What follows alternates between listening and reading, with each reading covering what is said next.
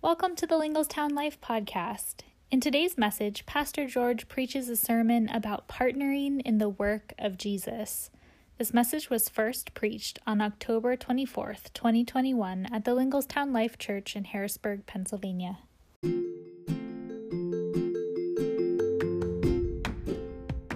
Welcome to the Linglestown Life podcast, where our community seeks to love God and love others. Here you'll find timely teachings, important conversations, and encouraging devotionals to improve your life and help you deepen your faith.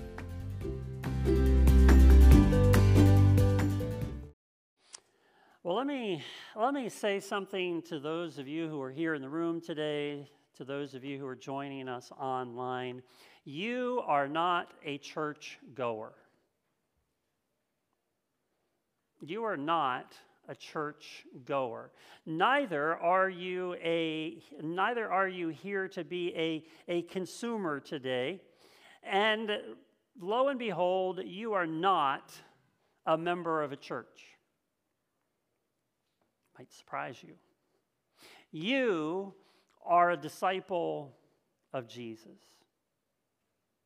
You are a disciple of Jesus. And as a disciple of Jesus, you are internalizing the words of Jesus, you are imitating the ways of Jesus, and you are partnering in the work of Jesus.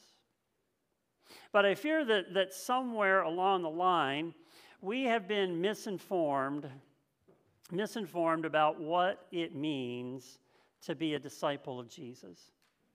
First of all, Jesus called his disciples to go.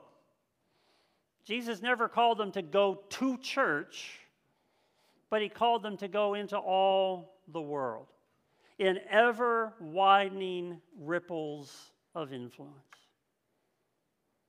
And Jesus, second of all, called his disciples to produce more disciples. Jesus never, Jesus never envisioned this. Jesus never ever envisioned his disciples as consumers who sit in a row merely absorbing what the religious professionals stand in front of you and do today. Because what were Jesus' final words that Matthew recorded? He said, Go do what?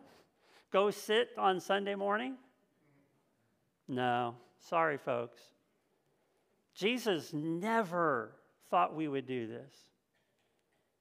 As a matter of fact, what Jesus commanded us to do was to go and make disciples. Third thing is that Jesus calls us as his disciples into relationships with people. Jesus never, never told his disciples to invite people into a club.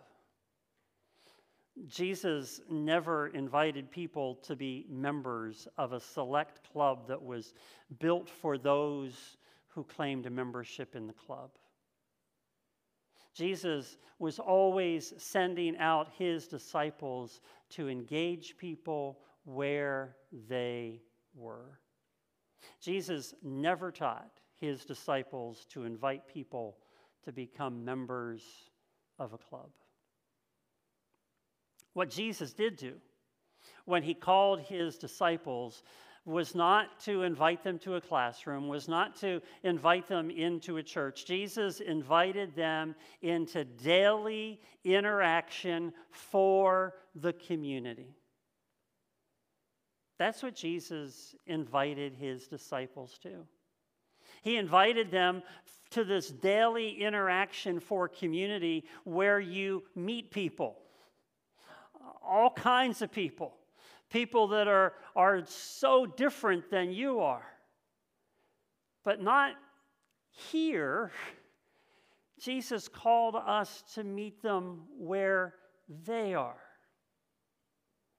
He also called us to see and respond to needs physical needs, spiritual needs, emotional needs, relational needs. And we can only see and respond to those needs when we, when we go to where those people are. And when we have met those people and built relationships with those people, when we have seen and responded to the needs, then Jesus calls us to proclaim the good news of God's love, of God's peace for all the world. And that's, in a nutshell, what it means to be a disciple of Jesus, and most importantly, what it means to partner in the work of Jesus. To meet people and to build relationships where they are to see and respond to needs, and to proclaim the good news.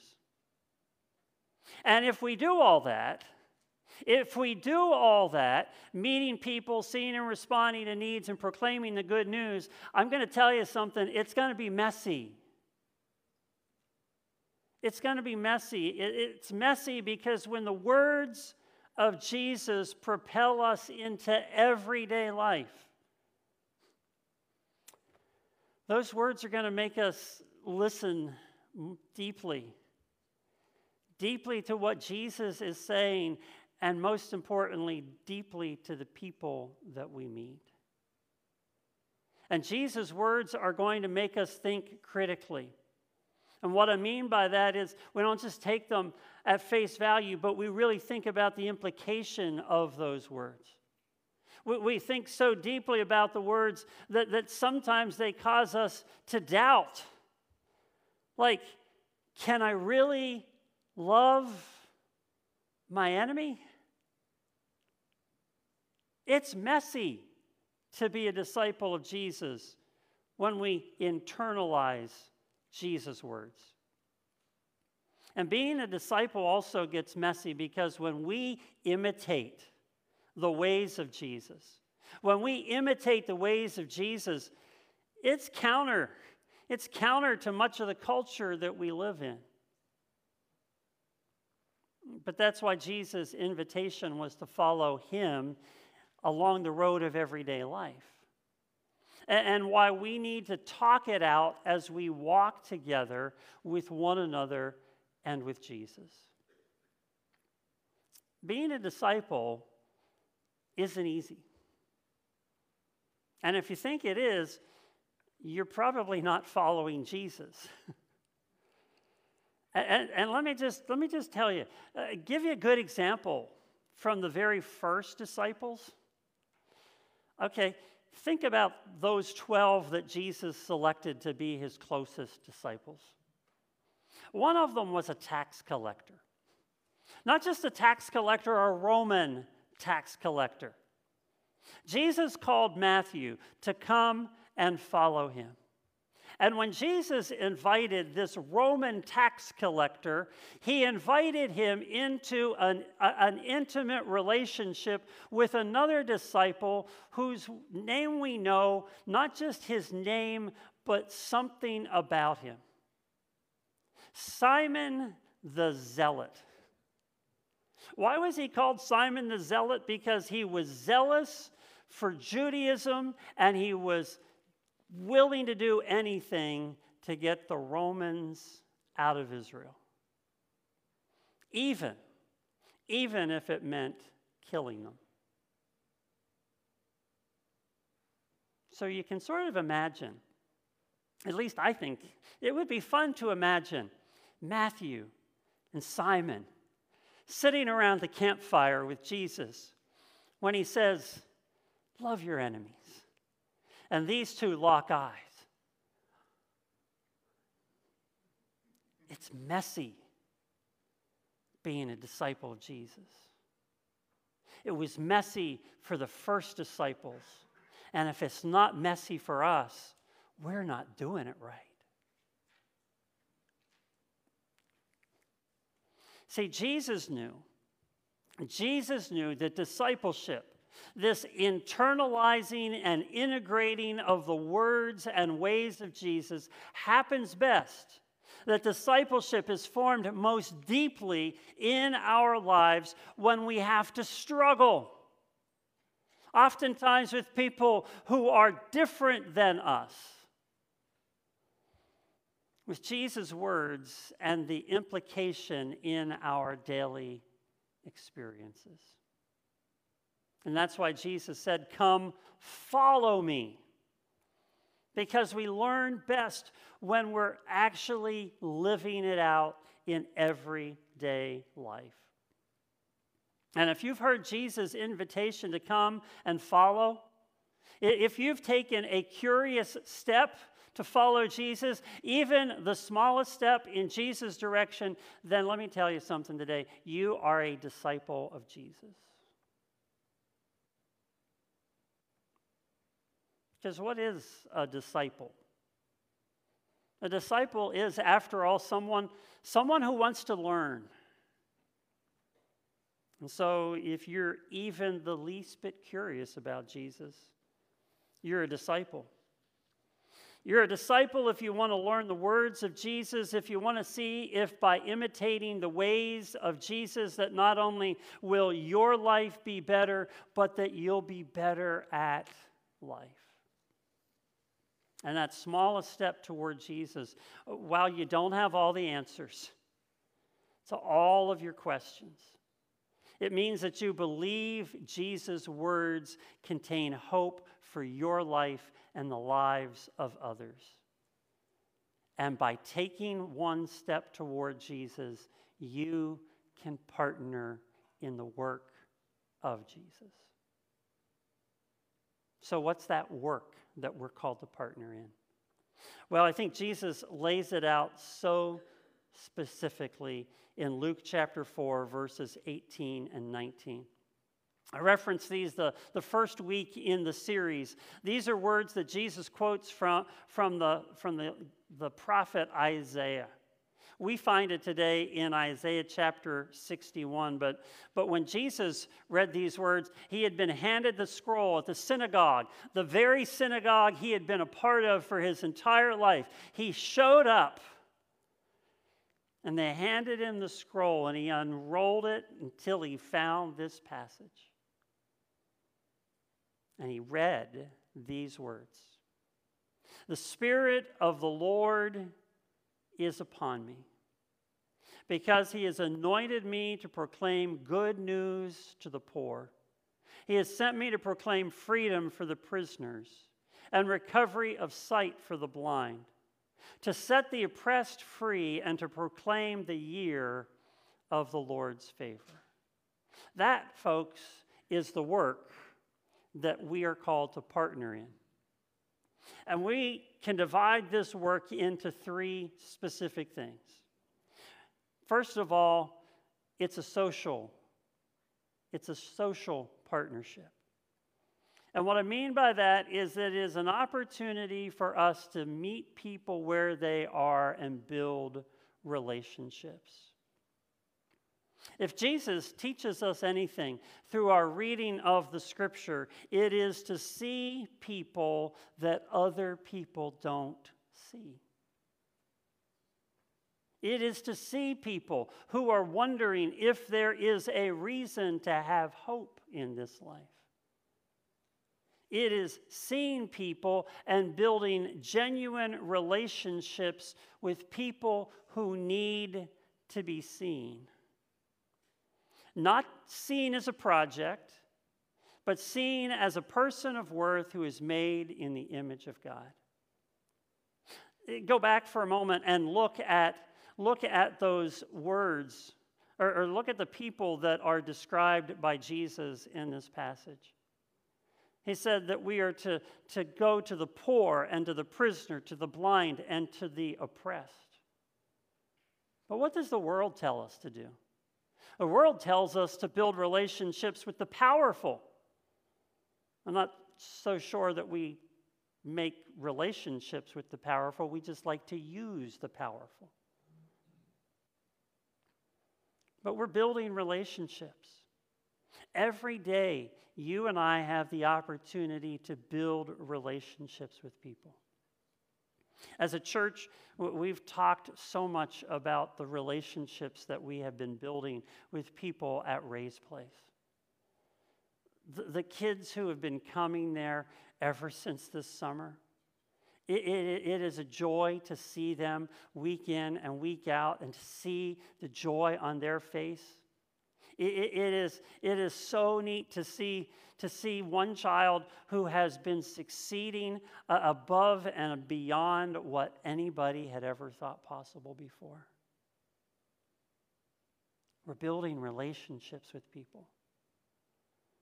Because before you can ever win the opportunity to share with somebody the gospel, you have to build a genuine relationship.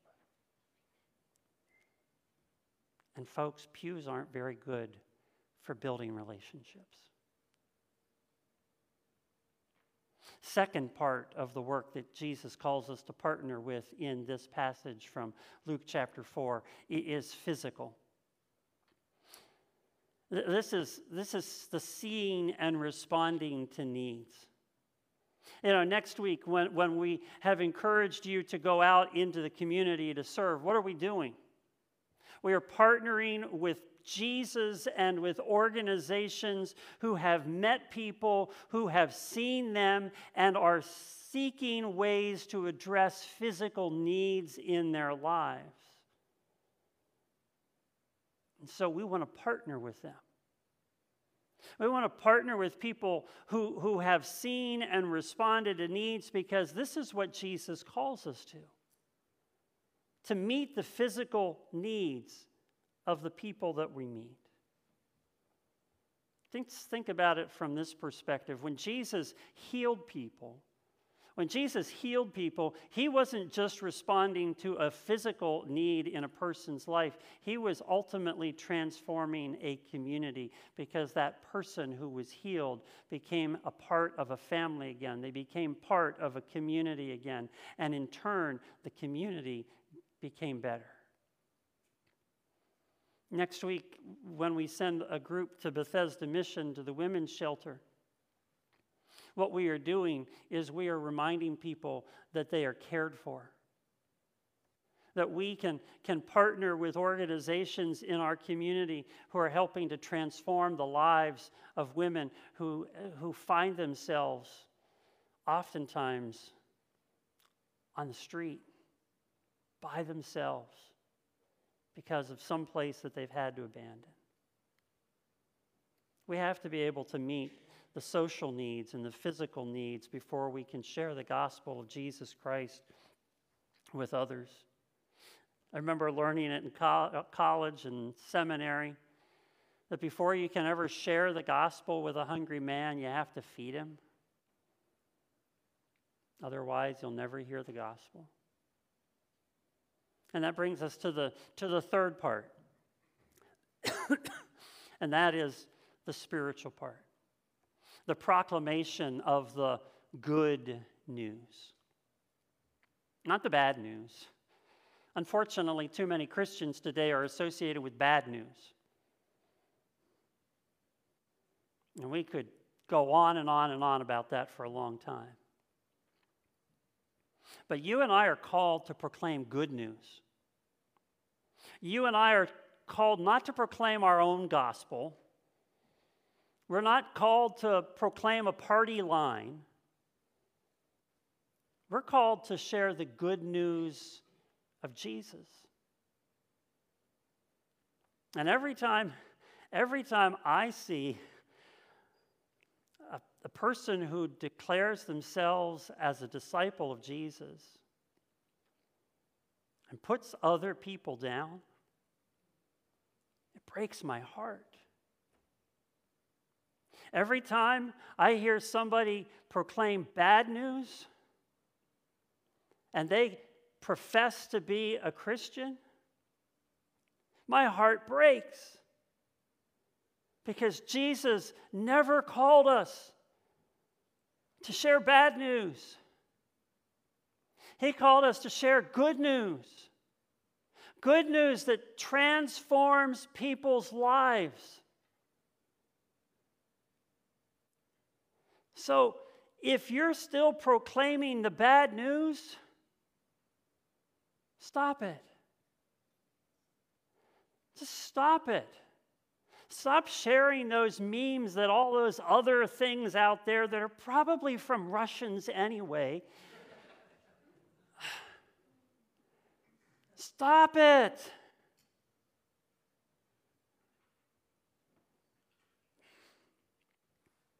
Somebody said this a while back, and it's so true. Every time you do something like that, you destroy your relationships with people. And when you've destroyed your relationship with somebody, you'll never have the opportunity to share good news with them. Relationships are far more important than your political views, they are far more important than your social views. The good news of Jesus Christ is what transforms lives, not what happens in Washington, not what happens in Harrisburg. It's what happens here in people's lives when we build those kind of relationships that proclaim good news. And I'll be the first to tell you that, that the good news is still transforming people's lives. I, I see it every day, I hear it every day. But unfortunately, there's too many, too many Christians who are known for their bad news, for their angry words, for their hateful actions. And if there is anything we need to learn today, it is that when we partner with Jesus, we partner in sharing the good news.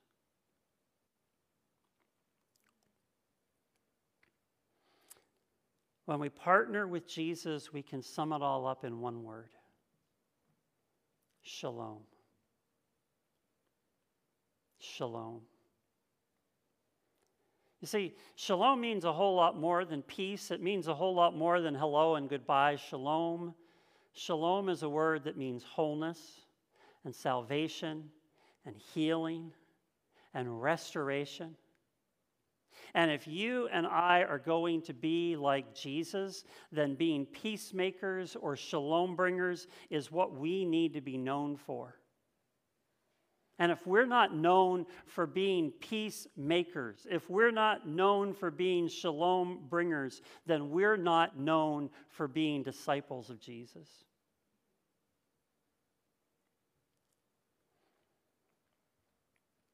Jesus, just ask yourself are, are my words and actions going to bring peace into somebody's life? And if the answer is no, don't do it. Don't say it. Don't post it.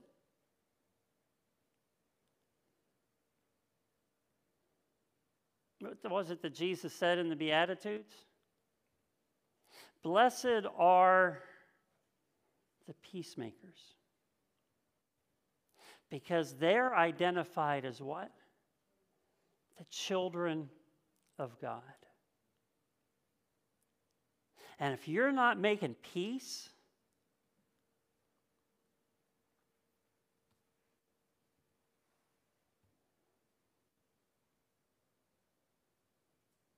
See, when we follow Jesus into communities, when we, when we meet people and when we see and respond to needs and when we proclaim the good news, we bring God's shalom to people.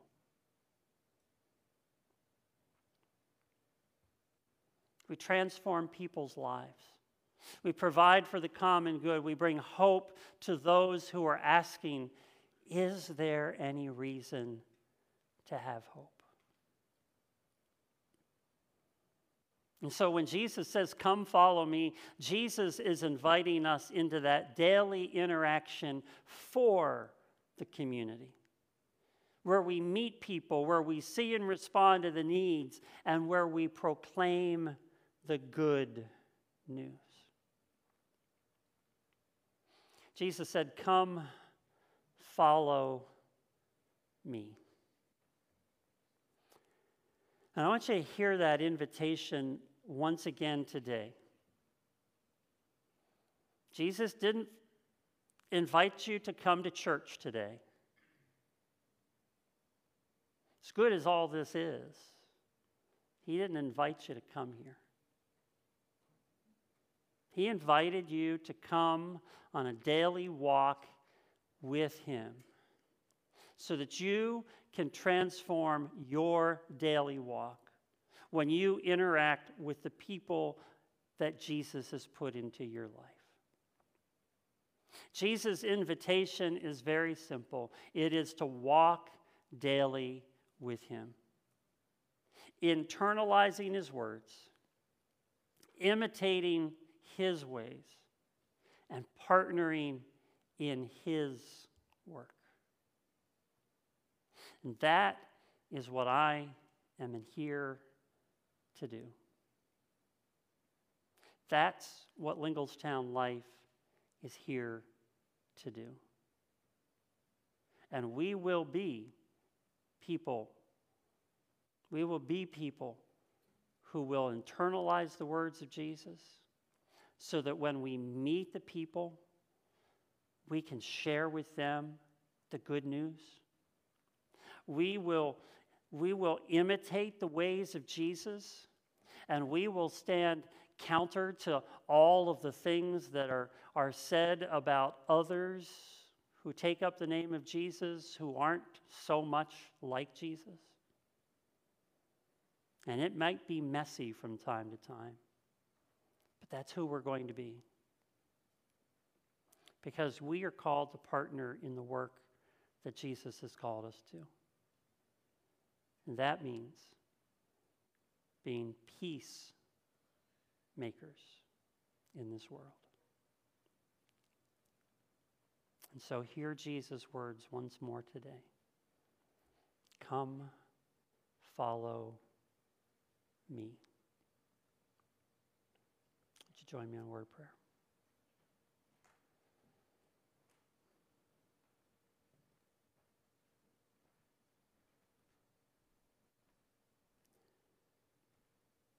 Forgive us, Lord.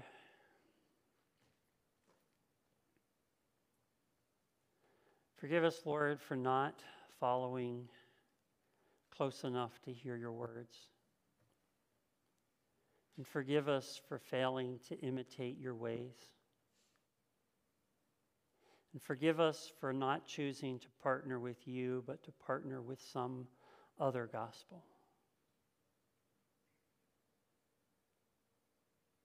Forgive us for dragging your name in the mud.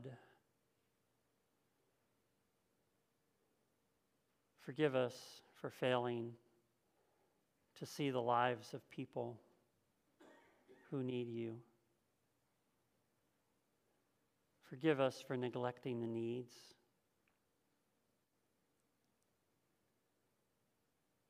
Restore to us once again the joy of that moment when we first heard your words Come, follow me. Restore to us today the joy of following you, even when it's hard and difficult, and when we don't know where it is we're going to end up. We trust you, Lord. We trust you. So help us, Lord, throughout this day to keep our eyes upon you. Help us to keep our eyes on you so that we are so close that we will never be out of step with you again. We pray it in Jesus' name. Amen.